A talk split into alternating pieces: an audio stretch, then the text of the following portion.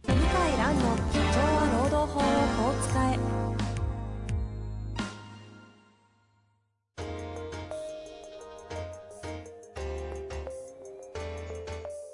法律の下で展開されるビジネスの世界ポッドキャスト「社長は労働法をこう使えば」弁護士の向井蘭が経営者の立場に立って経営者が知っておくべき労働法の基礎だけでなくビジネスに関する法律の問題を分かりやすく解説します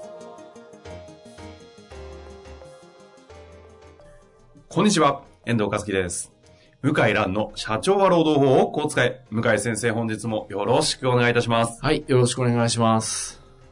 あのー、いいですかねどうぞ。言っちゃいましょうかね。はい。早速、すごい今日ですね、質問が短いので、はい。なんか前、前段、いらない話、なんていうんですかあの、ヨタ話とかいらないですか、ああ、最近 あれ、あるんですか。あるんですよその振り えでえ喋れるあれってすこごいですね、の前話しましたっけ話してない気走っがしてまするって。話、走ってるのあはあもう、つ走どってつどつんのど、ああ、 1時間1時間。でで、言ってましだたんね。だん伸びてきて、1時間9キロまで来たんですけど、おー、すごいすごやい っ。ぱちょっと疲れますね。当え、たり前だけど。どのぐらいの頻度ですかいや、週1が限度ですよ。あ、でも週一も走ってるんですね。いや1時間ですもんね、だって。 1時間だから、結構。一時間びしゃびしゃですよ。 あ、もう、あれ迷惑ですね、あれ、周りの人。下とかね。あの、僕、上海で走って、で、自分でこう、なんか、ああ、今日はやった、みたいなえ感じでうんうん満足してたら、うん後ろから掃除の、こう、まあ、あの、おばさんが来て、はい はい。ひたすら僕のとこ拭いてました。 あれね、あの、モップみたいそうな、あのえ、そんなに拭くと思 って。そんなに垂れました。 そんなにすあしか、しかもずっと見てたんだなと 思って。こいつどんだけ垂れ流してんだみたういん。いな。や、そんな迷惑な存在だったんだと思って。いや、今の季節ね。あ、すごい、すごい。もう。う。上海なんて特にじゃないですか。特。に東京よりちょっと湿度高いですよねですね。いや、エアコン効そいてれるとはいでえ。エアコン効いてないとやばいですね。す私だから、あの、まあ、道が凸凹なのもあって、空気は最近いいんですけど、ええやっぱり室内で、室内がちょっと危ないですね、あれ、外で1時間は。あ、やっぱそんな暑いんですね。湿度がある。あ一回ちょっと、一回だけやってもらっていいちょ、ちょ、ちょ、待って。 え、でなんもですか、その、いや、でもわかんないじゃ ん。上海罰ゲーム的な1時間ちょっと走ってみた。ああ、いいなそれやぁ。りましょうよ。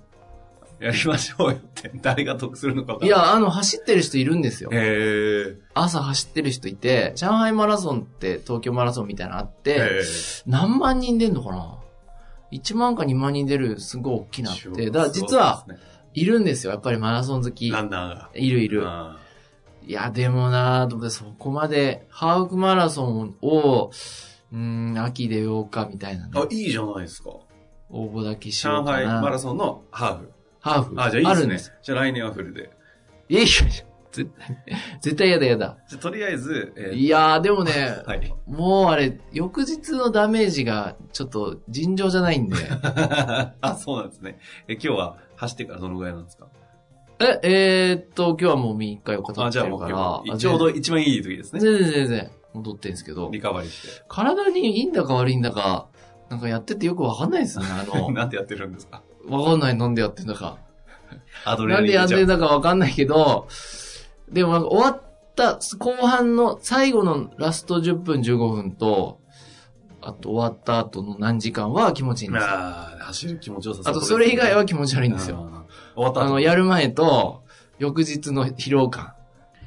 まあ、ただそだっれてこれ、だからプラスマイナス、マイナスが大きいんじゃないかなっって言て思いうながらもハーフマラソン出ようかなってハーフマラソン、いやー、ここまで来たらいね、や、出ましょうよ。だってず上海いるんですよ。うん上海わざわそうせざっか弁く護士ねの。先生がね、せっかく住んでるぐらいなんですから。でもね、抽選で外れることも多いって書いてあって。東京マラソンみたいですね。ン。だから出れるかわかんないですけどえ。じゃあまず応募しましょう。で、みんなあの、東京マラソンと一緒で、受かると、うわ、受かっちゃったって言いながら、あ、走れるあ、そんな感じなんですか、やでっぱす。よ。大半そうじゃないですか。一応出すけど、外れてほしいなって心でもやっっぱり締め切り効果で、それまで努力しなんですて、ね。一人24時間テレビみたいうんに。あ。そうなんてでんですすねよ。そうなんですよ。あまあ、そんな中で、さあ、今日もね、はい質問来ておりますので、はい早速いきたいと思います。ー。はい。えー今日はですね、経営者、運送業の経営者、男性の方ですね、ご質問いただいております。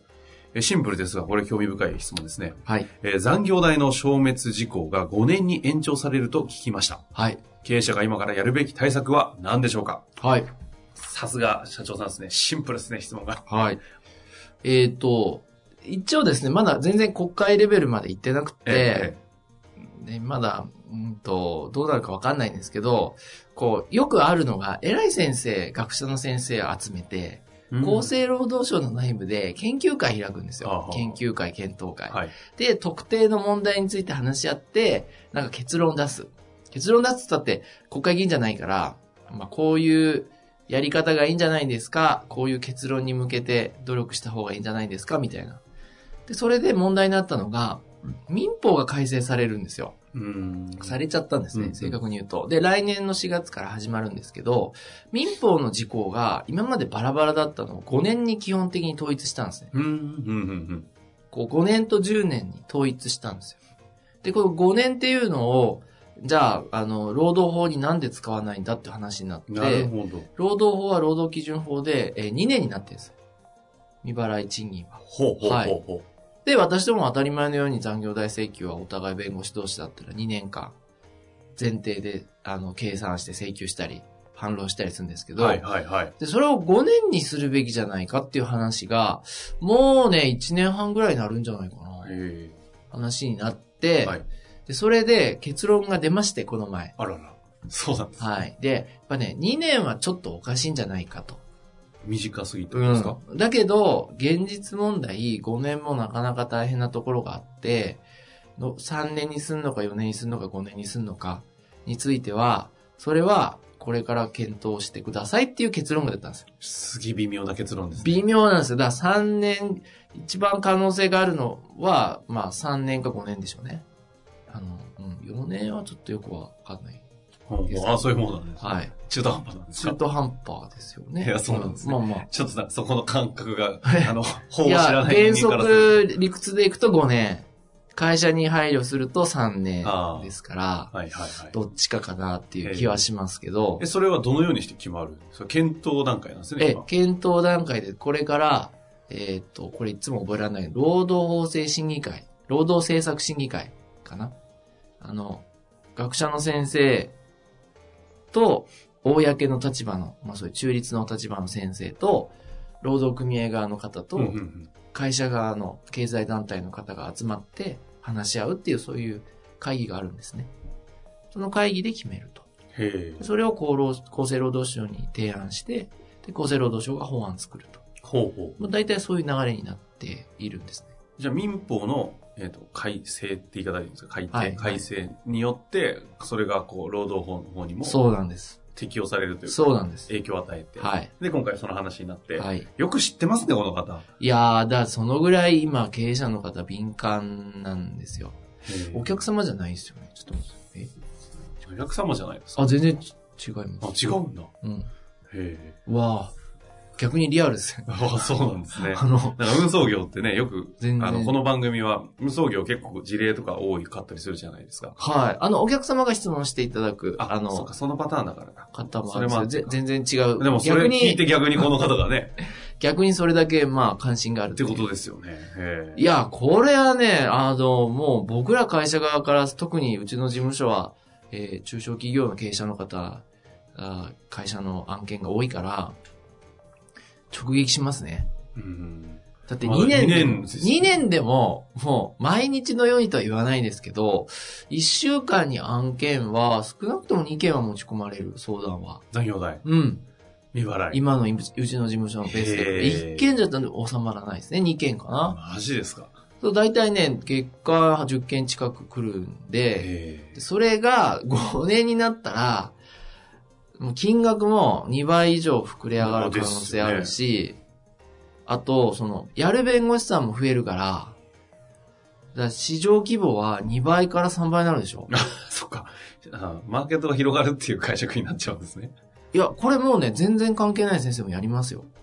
え、も五年になったらそれこそもう、儲かるって思うからあもとう、いう。もう全然だって、取れるお金が全然違うんですよそっか、そう。そう、そういう時に逆に言うと、労働者側の方が強くなるってこと、増えるってことですかね。労働者側の先生増えるね。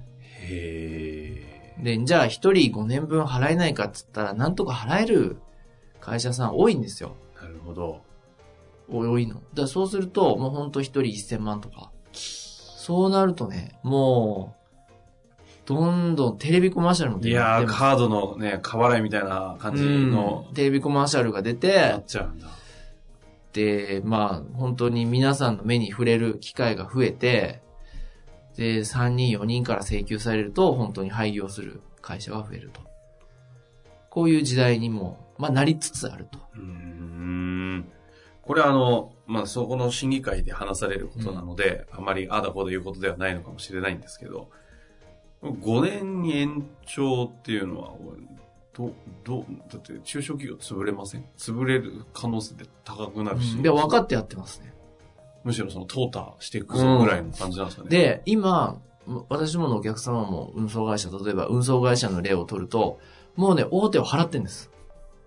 えすでに5年分どう5年分、まあ5年分というか、まあ今2年分ですけど、はいはあの、もう少なくとも現、現時点では、相当細かく労働時間把握して、払ってます。は大手はね。え、もちろんあの、例えば、ヤマト運輸さんとか、あの、いろいろ問題になったと言われてるけど、あれは、まあ、や、守っていく、法令遵守していく過程の問題で、もう年々良くなってるあと思はういんです。はいはいはい。えーですので、法令遵守、未払い、労働時間と未払い残業代について、大手は、まあ、相当良くなっていると思います。よくなってるっていうのは、言われなくても一方的にチェックして払っちゃうってことですかそうそうあ、そういうこと、うん。払い方も、まあ、いろいろあるんですけどうね。んそれは、ちょっと今日関係ないんで。はいはい。でも、あの、払ってる、うん少なくとも、その、形式上は払ってると。へえ。時間を計って払ってるってことにはなってるんで、大手は実はあんまり、対象にならないんですか、あの、例えば、時間を測るのをちょっと例えば、早めにタイムカードを切ってたとかね、そういう事例は置いといて、あの、ある記録に基づいて払うっていうのはもうやってます。うーん。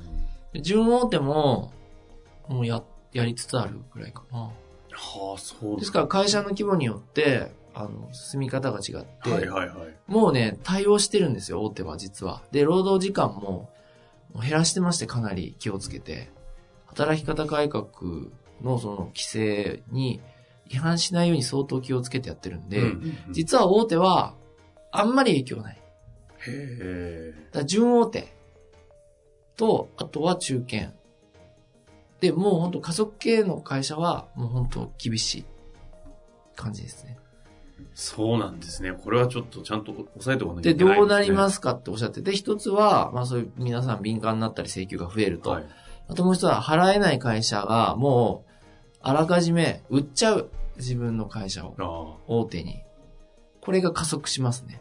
あ、延命していくと。うん。で、もうい一回訴訟やって、もうこれはダメだと。もしくは、制度変えようとしたら抵抗にやって、もうダメだと。うんうん。なったら、もう売っちゃう。そうすると、残業代分会社の価値が減っちゃうから、うん。すごい安値で売らざるを得ないと。っていう風になるんで、それを考えると、 もう今のうち売っちゃおうかという会社経営者の方も多くって、うん、これからどんどん増えると思います。今、よくあの、その事業所、こあのこ後継者がいなくいて、なくて、その MM が進んでるし、みたいな話はよく聞く話じゃはないいですか。はいはいはい。なんか労働法の観点でも、その観点において、売っちゃうって話が出てくる。ああもう全然出ますよ話なんですね実はユニオン問題とかも後継者難がきっかけで起きてる時もあるんですよ。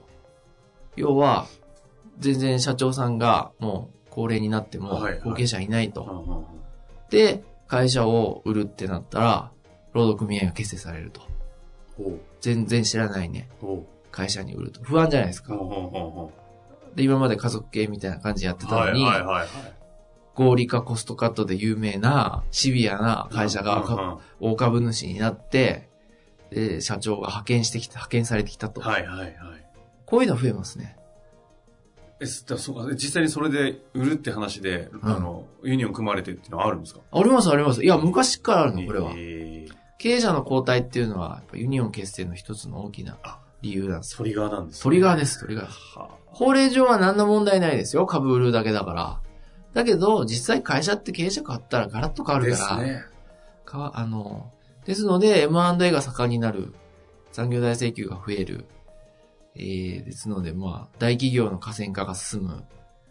大体こんな感じかな。なるほど。それ大枠、マクロで見るとそうですけど、この方最後にあの、この方に向けて、まあ多分5年になっちゃったらやべえじゃんみたいな観点だと思うんですけど、だから、もう生き残るんだったら、もう払うしかない。だから払えるような運賃、払えるような内容の運送、まあ、生産性上げると。業務内容、生産性もそうです。まあ、まあ実質的に値上げ、もしくはやることを減らす。まあ簡単にね、偉そうに僕言ってますけども、それができたら苦労しないよってことなんですけど、やっぱり僕いつも思うんだけど、ですけど、お客さんをやっぱ変えるっていうのをしないですよね。お客さんを変える。うん、運送業の方。ずーっと同じ関係で。はいはいはい。だけど別に変えたっていいわけですよね、こっちから。こっちから願い下げだとう。んうんうんで、人手不足で困ってる荷主さんもいっぱいあるから、だもっとね、開拓すれば世界が変わるのになって。あーまあ、ほんと素人で生意気で申し訳ないんですけど、そうしないと、やっぱりどんどんどんどん苦しくなって、こう、あり地獄みたいになりますよね。まあ、ってことは、その5年というのは可能性として全然あるので、うん。そうなった時にはもうものすごい会社へのコストというか、そのリリスクが出るので、そう。それに向けて、まあ、会社側の改善をしていくしかないっていう例えば、もう下請けで量はあるけど、単価低いと。はいはいはい。じゃあこれいつかもうやめようっていうので、地元のなんとか小口でも、あの、お客さんを増やして、で、もう下請けやめると。利益率改善すると。とか、あの、今もう本当にあの、運送業もどんどん廃業これからするから、営業したらポッと取れたとか、もしくは、あ、一回じゃあお願いしますとかもあり得ると思うんですようね。ん。それを、まあ正直大変、まあ失礼な言い方すると、やってる人って少ないですね。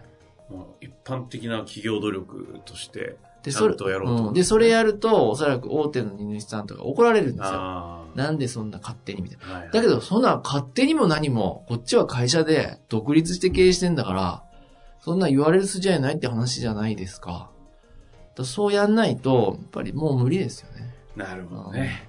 まあ、製薬すい会ま社せんとかもありますよ偉そうね。に製薬会社代理店で。そうちょそっとう。なんか余計ななまあことしたら何でも、何でもない近ですくに別の代理店作られて、 大元切れちゃったよみたいなね。いろんな話ありますから、はい。。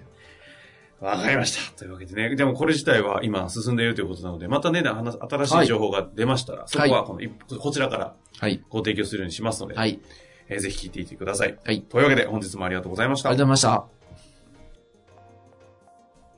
本日の番組はいかがでしたか番組では向井蘭への質問を受け付けております。ウェブ検索で向井ロームネットと入力し、検索結果に出てくるオフィシャルウェブサイトにアクセス。その中のポッドキャストのバナーから質問フォームにご入力ください。たくさんのご応募お待ちしております。